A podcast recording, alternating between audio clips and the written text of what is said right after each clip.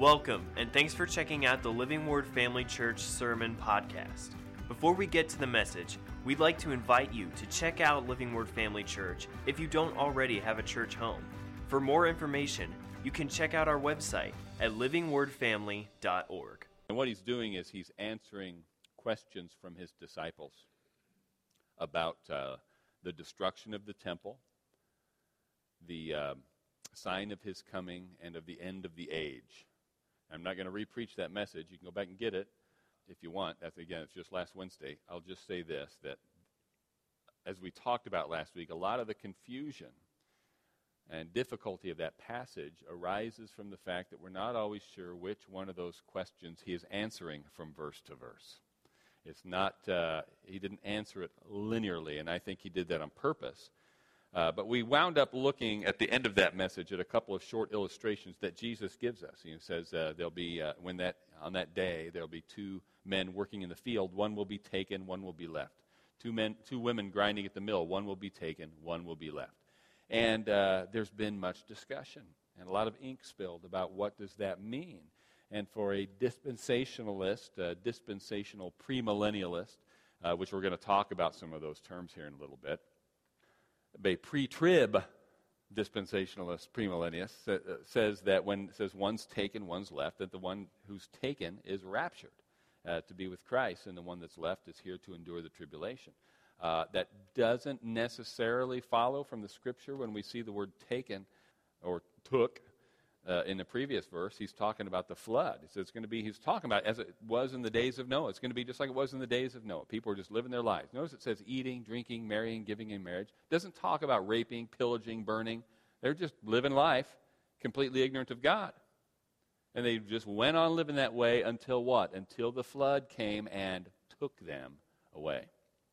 Uh, and now we're talking about how uh, one will be taken. Now, that doesn't necessarily mean that it's not a pre trib rapture he's talking about. And as I, uh, I think I pretty much finished with this last week, I don't think Jesus is discussing the mechanics of the return or anything like that. He's just saying the point he's driving home is it's going to come unexpectedly. When Jesus comes back, in that moment, it's going to be in a moment. It's going to be sudden, it's going to be unexpected, and uh, it's going to be final. Too late to do anything else about it.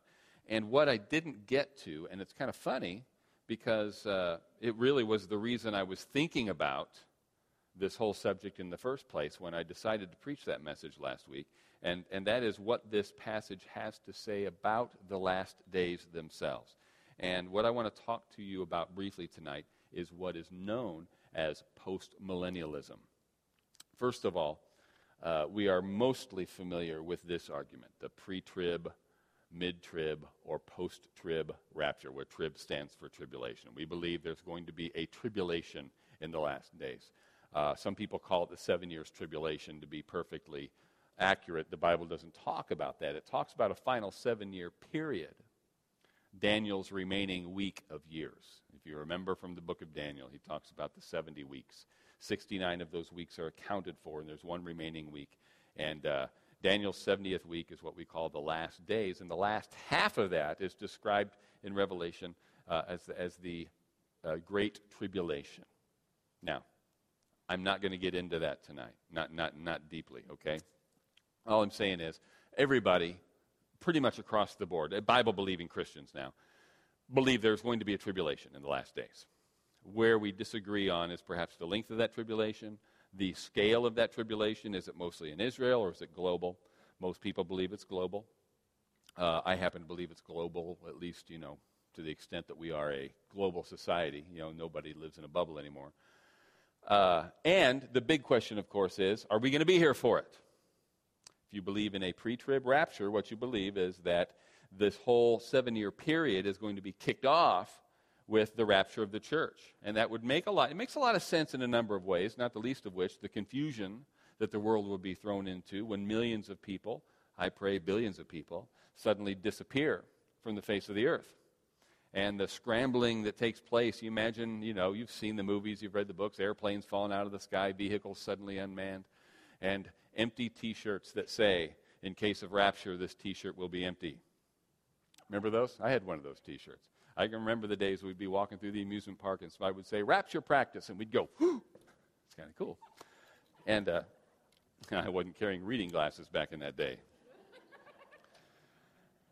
but we were excited about it. And it's a cool thing to be excited about. Uh, the mid trib uh, view is really, should be, more accurately be described as mid seven year period, which is that Jesus comes in the middle of that final seven years. Uh, or not Jesus comes, but the rapture takes place. The church disappears three and a half years into this final seven year period, and then there's three and a half years of tribulation. And then there is the post trib view, which is that we are here for the whole tribulation. And uh, the rapture really is simply uh, coincident with the second coming. All right? I kind of lean that way. All right? Just so you know, I'm not, I'm not 100% sold on any one of those views, and I'm okay with that. It's not, I don't believe it's a faith deciding issue. As I mentioned, maybe last week, certainly recently, I heard it, uh, I heard it preached from somebody. It, it's, it's going to be unto you according to your faith, meaning if you believe in a pre trib rapture, you'll get raptured, and if you don't, well, no. It's, if, the, if it's a pre trib rapture, we're all going. And if it's post trib rapture, we're all staying. All right? That's, I think that's pretty clear from Scripture. But anyway, but premillennium, uh, premillennialism and uh, postmillennialism is not, uh, not talking about the rapture. They're talking about the millennial reign of Christ.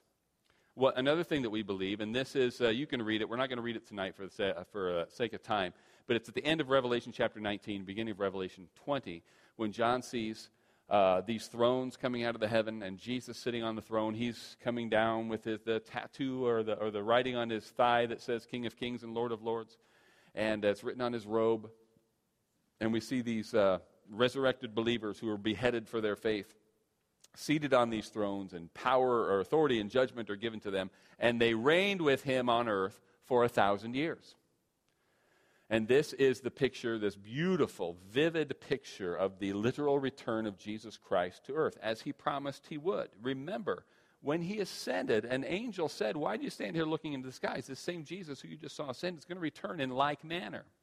All right? Uh, and, and that's an important, that's why the, the ascension is a pretty important doctrine, because they physically watched him rise into the sky. And this angel is saying, You're going to physically see him descend from the sky. As we read last week, Jesus said that event is going to be uh, visible from east to west. It'd be, it'd be like lightning. You got your back to the lightning, and you still know lightning happened because it lights up the whole sky. When Jesus comes back, the whole world is going to know it. And that's why we don't believe it when we hear, hey, he's in a room over here. Hey, come here. We found Jesus. He's in this city. Come see him. Don't believe him. When he comes back, uh, heard Mylon Lefevre say this once down at Canaan Land. He came to visit, visit us and gave us a little teaching. And he said, When you hear people talking about Jesus in the highways and the byways, or Jesus, uh, he's coming like you don't expect him. Uh, he's a humble man serving in a soup kitchen over here. He said, No matter what anybody says about the return of Christ, if he's not coming on clouds of glory with all of his angels, it ain't Jesus. All right? That's what we're going to see. Now, so what we believe is he is going to return. And we believe there is going to be a thousand year period called the millennial reign, which is going to be a period of peace, a period of prosperity, a period of good re- relationships between nations, and that Christ is going to be ruling over this. The premillennialist believes that this happens when Jesus comes back. He comes back and ushers in his millennial reign. This is where I happen to f- believe, by the way, and I think most of you do too. I land on, on, on that part of the doctrinal spectrum. And there are subtle differences. There's such a thing as a historical premillennialist and a dispensational premillennialist. I'm not going to go into any of that stuff tonight. Uh, the whole point is, I believe, uh, and I intend to at least begin to make the case tonight, that it is impossible to envision a millennial reign of Christ without the physical literal presence of Jesus Christ. I think the millennial reign can only happen with Jesus on earth. And he comes, and I believe this is when we're going to see. And, we, and, and I don't want to be, listen, I don't hate planet Earth. I think we ought to be better stewards of this planet than we are, generally speaking. I just think that the Earth is much more resilient than a lot of people believe it is. I don't think our stewardship should begin to extend to something like worship, which it certainly has in the minds and uh, hearts of a lot of people. Okay? We don't worship this earth. I don't like the, I don't even like the term Mother Earth or Mother Nature. I think they're, they're, you're flirting with paganism when you think of those terms. But I do believe there, there are some, there are certain uh, environmental crises. And I think, you know, when people talk about food shortage, fuel shortage, shortage of this, shortage of that, one of the great, if you want to listen to a kind of a cool old gospel song, uh, look up the song called No Shortage by the Imperials. This was pre Russ Taff days. Anybody remember that song? I know a good thing that there's no shortage of. There's no shortage on God's mercy. There's no shortage on God's love. That was when uh, Sherman Andrus was the lead singer. Anyway, no shortage. Imperials. Write it down. You writing it down? I you find this on YouTube. It's easy. Anyway, yeah, there you go. I had a girl. Or in my office, yeah. I'll just give a live performance after this. Anyway, what we're going to see I believe, is when Jesus comes back and, be, and rules the world.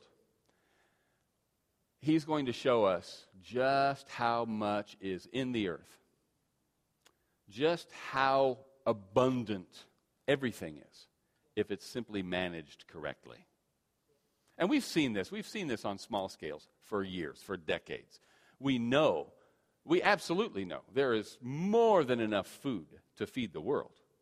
It's not that we're not growing enough, making enough, packaging enough, preserving enough. There was, there, there, I don't know. I, I don't know. I couldn't begin to tell you the math. Daryl might know a little bit more about this than I would, but there's plenty of food out there. The problem is not there's not enough food and too many people. The problem is bad government. You know, people organize these airdrops. They, order, oh, they organize millions of dollars worth of food aid to go to these countries, and it sits in rail cars and airports and everything else and rots because people want to take control of it and people want to use it to control people's lives. It's bad government. Now, why does bad government exist? And this is the question the premillennialist has to, has to answer, or sorry, the postmillennialist has to answer, because I think we are never going to fix this thing. Jesus will fix this thing. The postmillennialist believes that our mission as believers is to usher in that millennial kingdom for a thousand years before Jesus gets back that Jesus is coming into the end of the millennial kingdom. That, and, and you got to understand, this is, a, this is a widely held belief, and there are good believers who believe it. I don't believe it's rank heresy. I think it's error, all right? They still do believe in the literal physical return of Jesus Christ.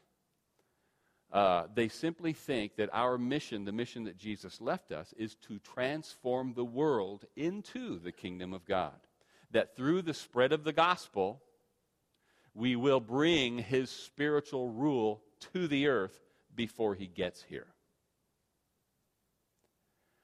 Uh, in fact, many postmillennialists, they, they, they, I think it's kind of a tongue in cheek, they refer to themselves as optimillennialists, as, as in uh, uh, optimists.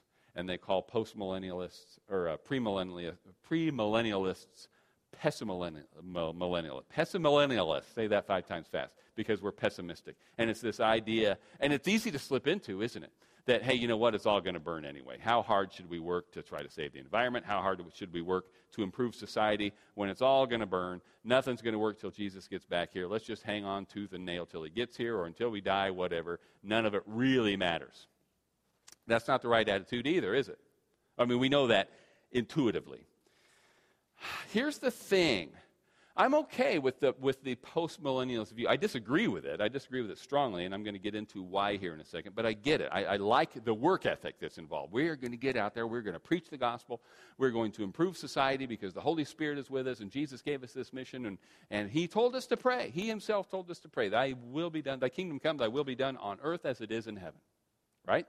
So we're going to work toward that. We're going to pour ourselves into this. We are going to feed the hungry. We're going to clothe the naked. Uh, we are going to heal the sick, usually through hospitals.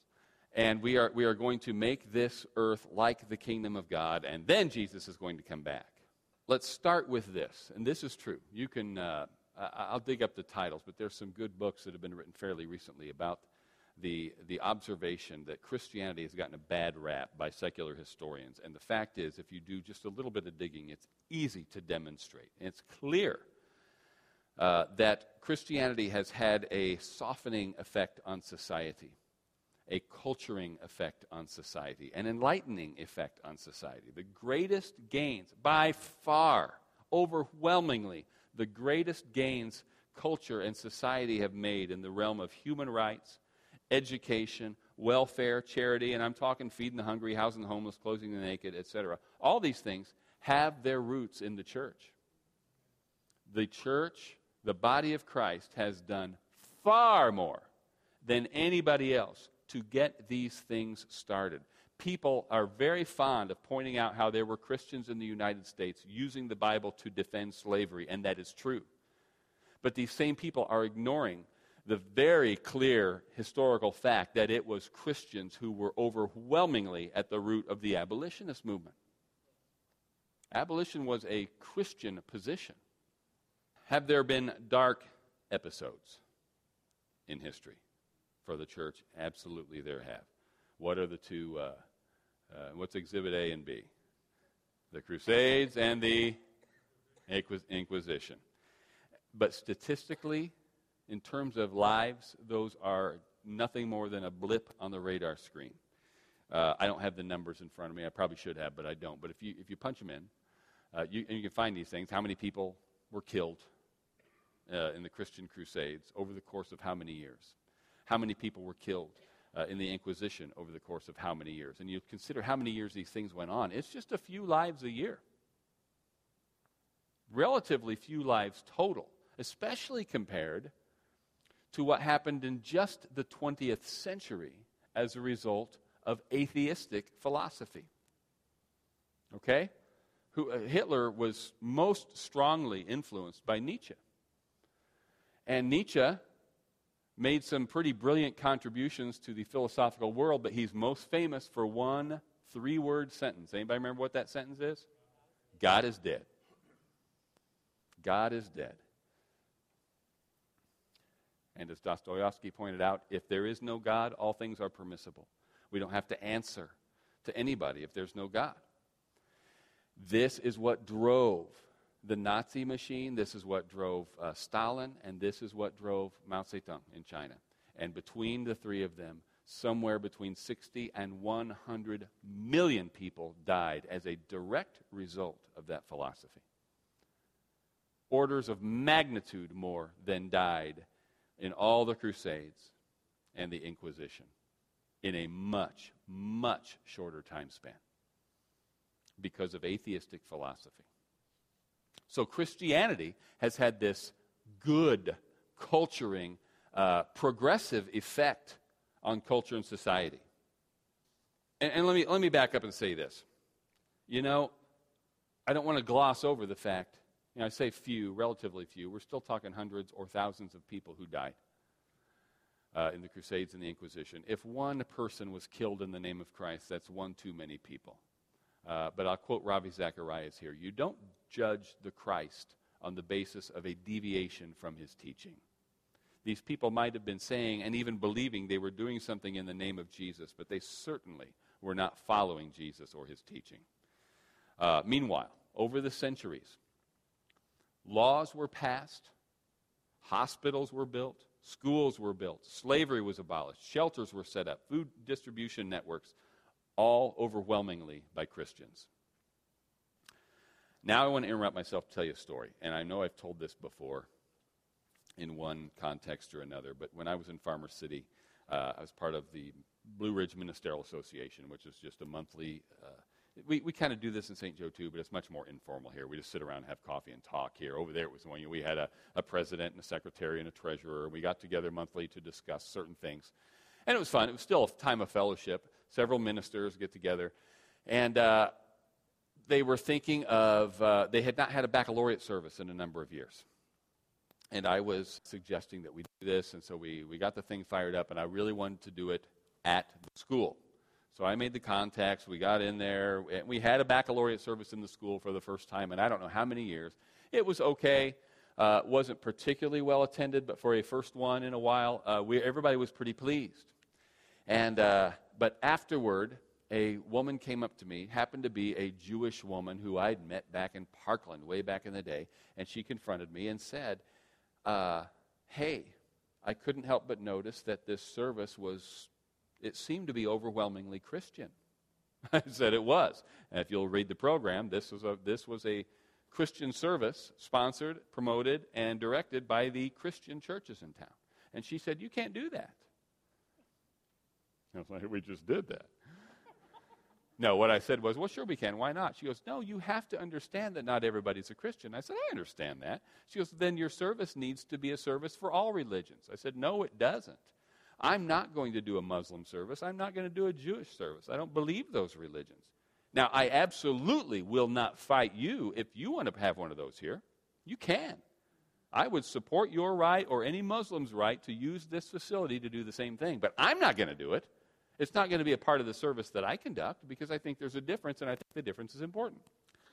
She goes, Well, this is something that's going to have to be talked about. All that to say, when we met as a ministerial association, I brought this conversation up. I said, You need to know this because she's, a, she's kind of got an activist mindset and she's got other kids coming up through the school system, and this is probably going to be an issue. Catholic guy there said, Well, you have to understand this is kind of an ecumenical thing.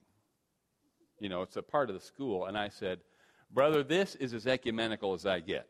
We got Methodist, Church of Christ, Baptist, me, Catholic, but we're all Christians. What you're talking about or suggesting is multi faith. And I'm not down with that. I'm not going to get up there and pretend that, well, you can believe in uh, uh, Buddha, you can believe in Muhammad, you can believe in, in, Judaism, whatever, but we really are all just children of God. And this uh, uh elderly Methodist minister across the table says, Oh, but I believe that. And I just said, What? just like that. I put my hands on my head, and then the president said, "Let's just let's table this discussion. We've got a whole year." Uh, but I was just my, my my blood pressure was up. My face is turning red. I couldn't wait to get out of the meeting. And then the next month, uh, I set it up. Before we met, I had I got there early, about an hour early, to have coffee with the president of the ministerial association. And she was telling me about her time in Africa. She was trying to educate me and tell me this is this is why this is important. She said, uh, I was a missionary in Africa for a couple of years before we came back here to pastor. And what we did was we built schools, we, we uh, started a clinic, and we dug a lot of wells. But it was all about affirming their essential value as people. We did not preach the Christian gospel.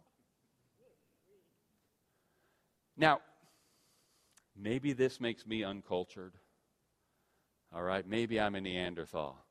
But all I can think of is so you educate them and you feed them and you medicate them so they can get through life and go to hell.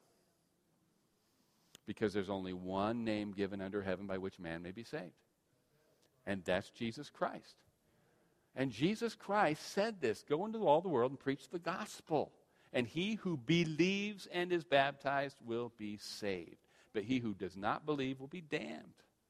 Those are harsh words from the loving Jesus, who absolutely affirmed the dignity of all human beings and backed it up by dying for the entire world.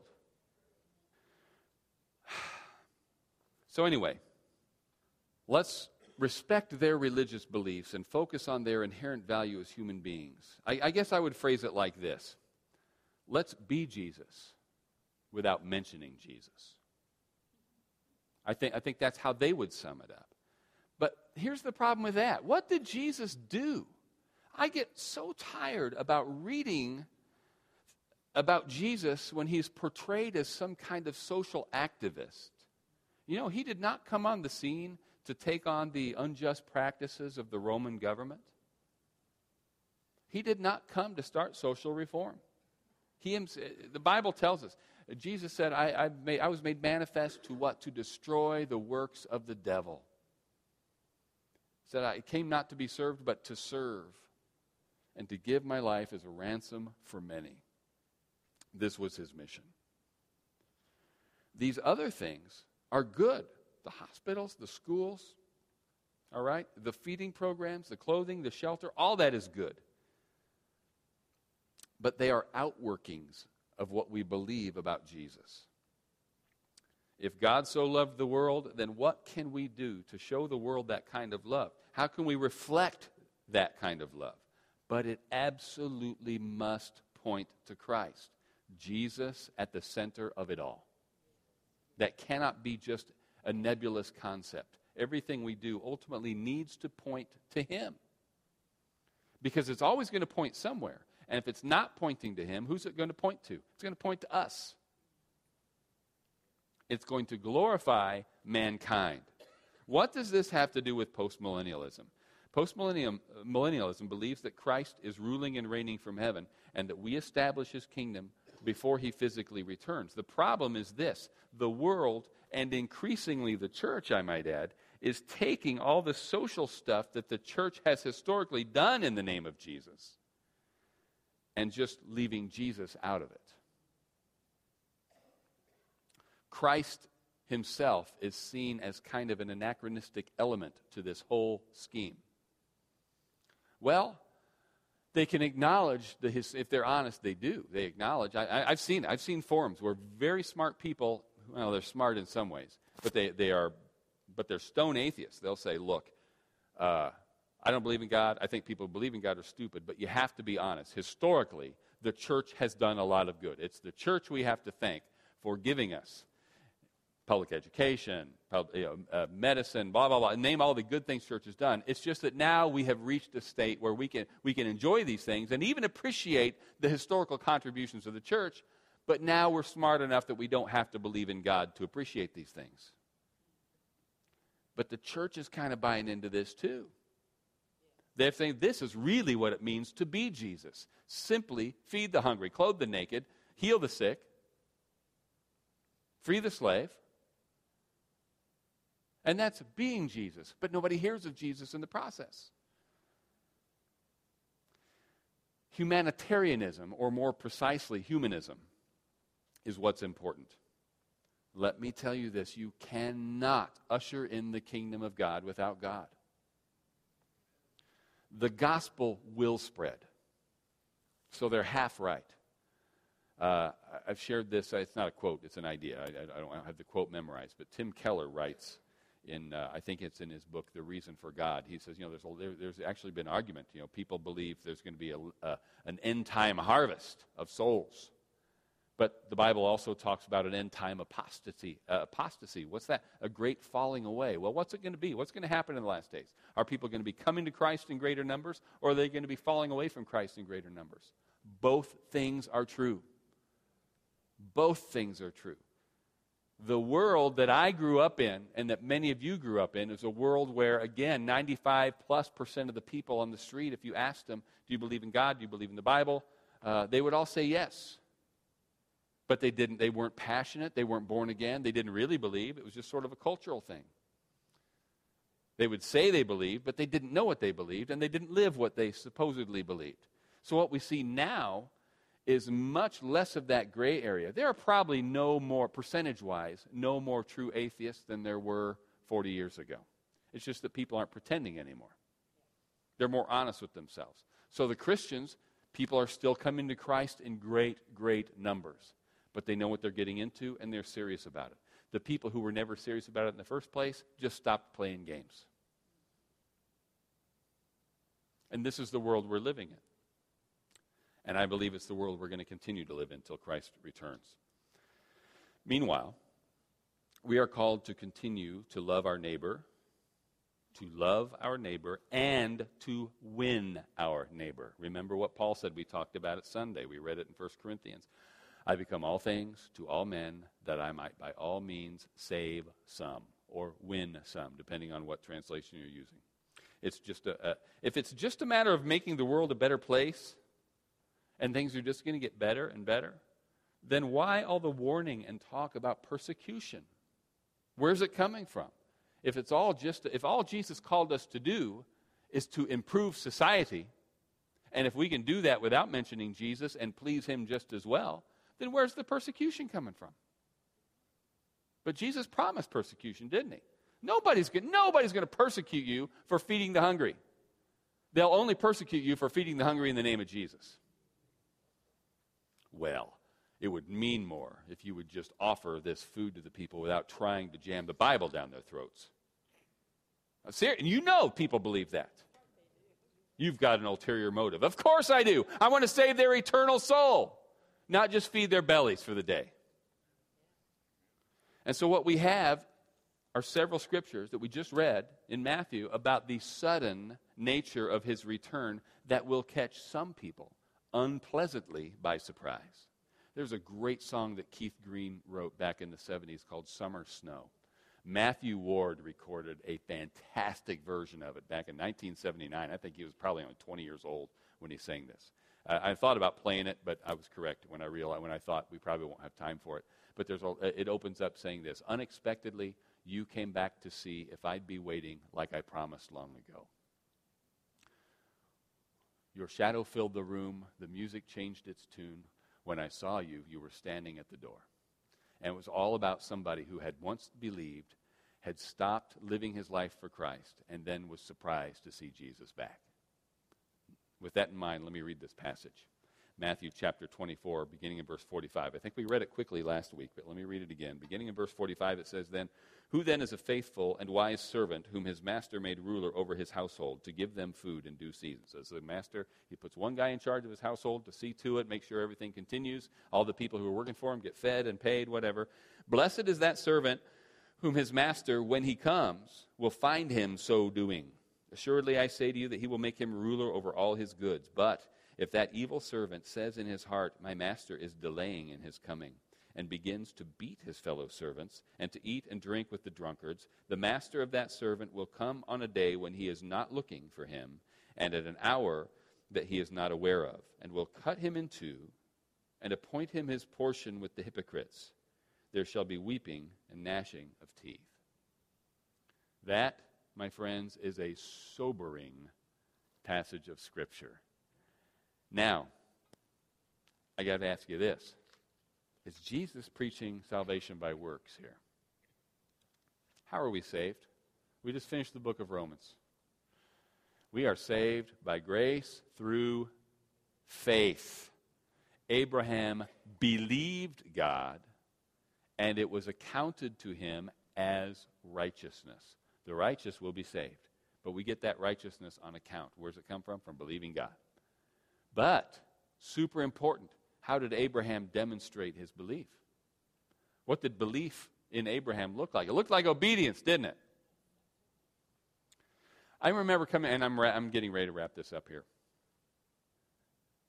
I remember in my Parkland days, so not too long after high school, so at least 10 years ago, there was a uh, Christian group that had a couple tables set up with a, dozens of different tracts and booklets.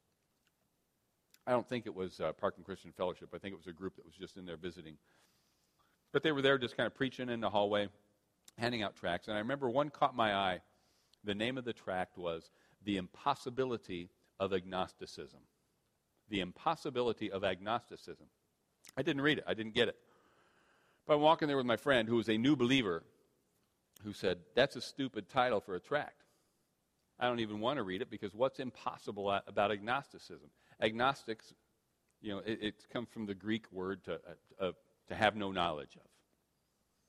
Ah, that's the, the alpha with without, and gnosko, knowledge. Agnostic. He says, What's impossible about saying you don't know? So the atheist says, What? There's no God. The theist says there is a God. And the agnostic says, I don't know.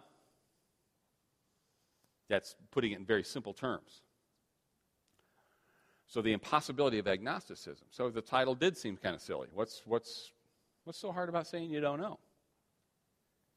Now, I never did read the tract, but the more I thought about that title over the following days and years, here's what I come up with. How many of you know an agnostic?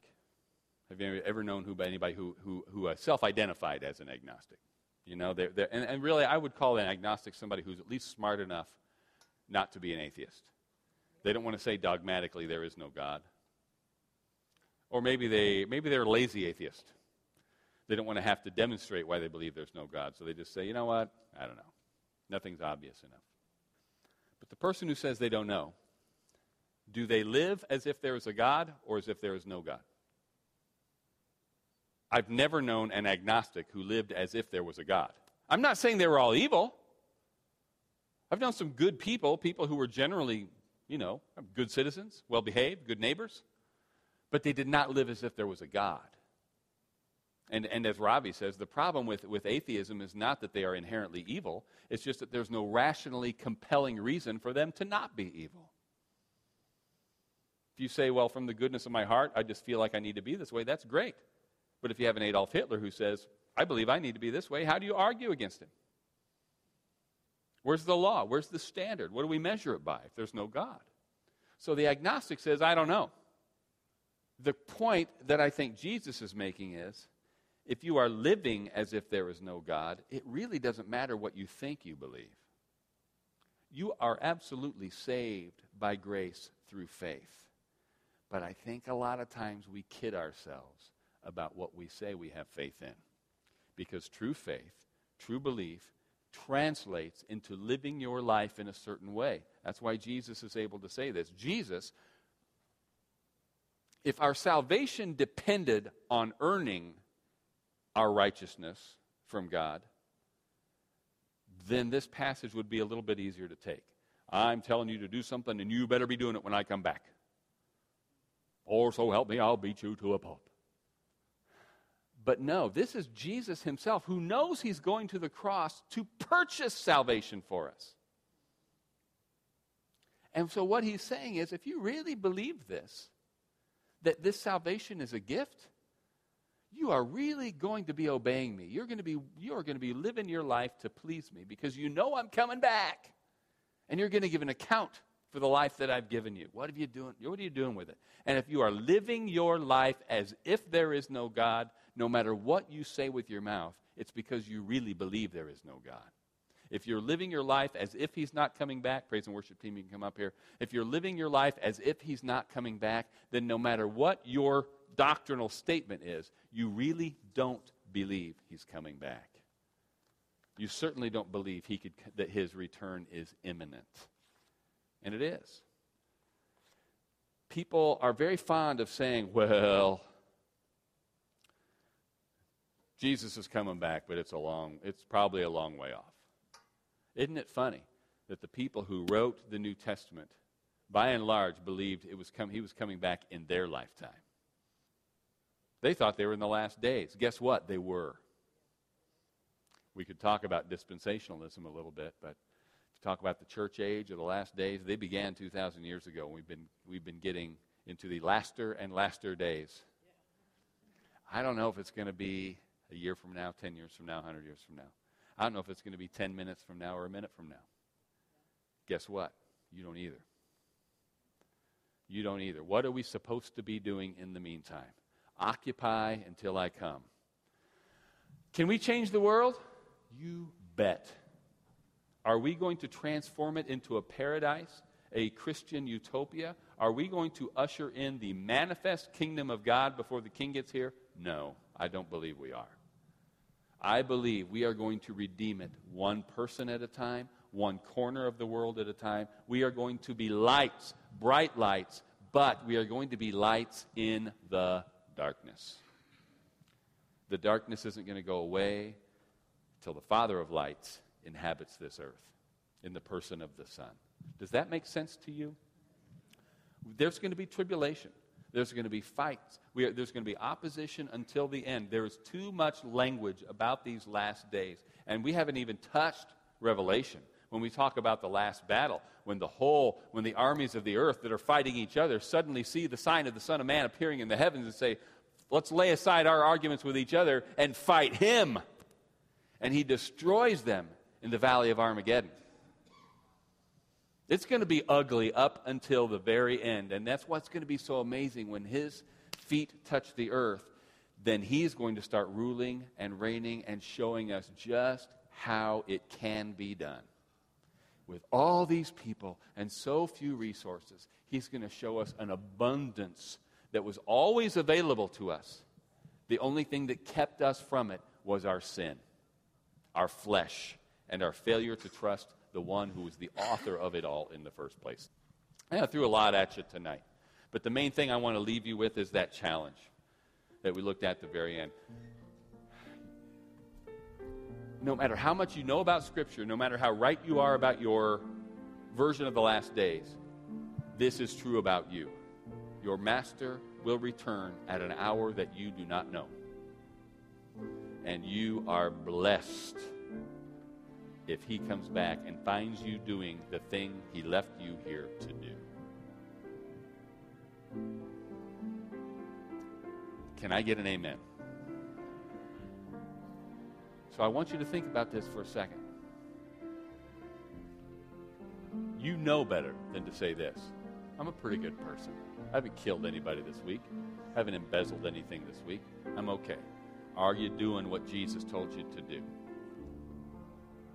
Have you done something this week to expand the kingdom of God in your house, in your life, in your little corner of the world? Read my newsletter article. There's a little blurb in there about that. Have you fallen into a rut?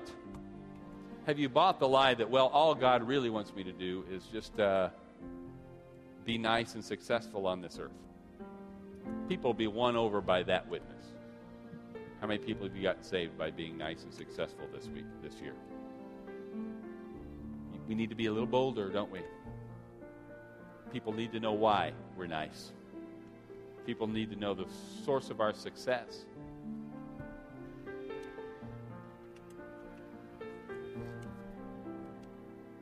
Have you prayed for somebody this week? Do you know an unsaved person? Are you close to an unsaved person? Have you prayed for them this week? Remember the list that Moody carried around?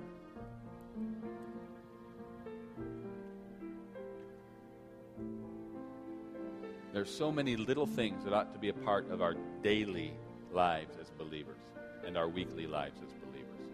One of the important things you're doing, and I mean this from the excuse me, from the bottom of my heart, this isn't just a pat on the back.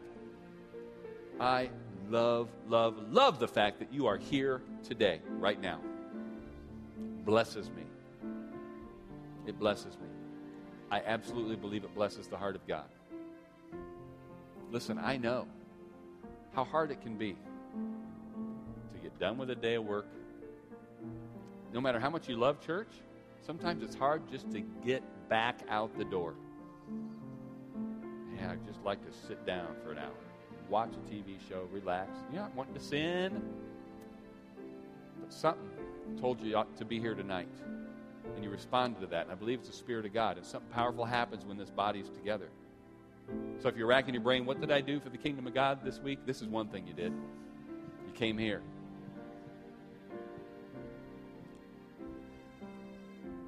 But let's just take this moment right before we close. Search our hearts. If you dare, ask God to search your heart. See if there's any slack He wants to jerk out of your life. Maybe you need to make a fresh commitment to Him tonight. If you do, hey, there's nothing wrong. Altars are open on Wednesday just like they are on Sunday. If you want me to pray with you, I'd be glad to do that. If you need to give your life to Jesus Christ for the first time, of course, let me pray with you. Got to be saved for any of this thing to matter at all. Thanks for listening. We hope that this message encouraged and equipped you in your walk with Christ. Make sure to follow us on Facebook or Instagram to stay updated with what's going on at Living Word Family Church. Have a great day.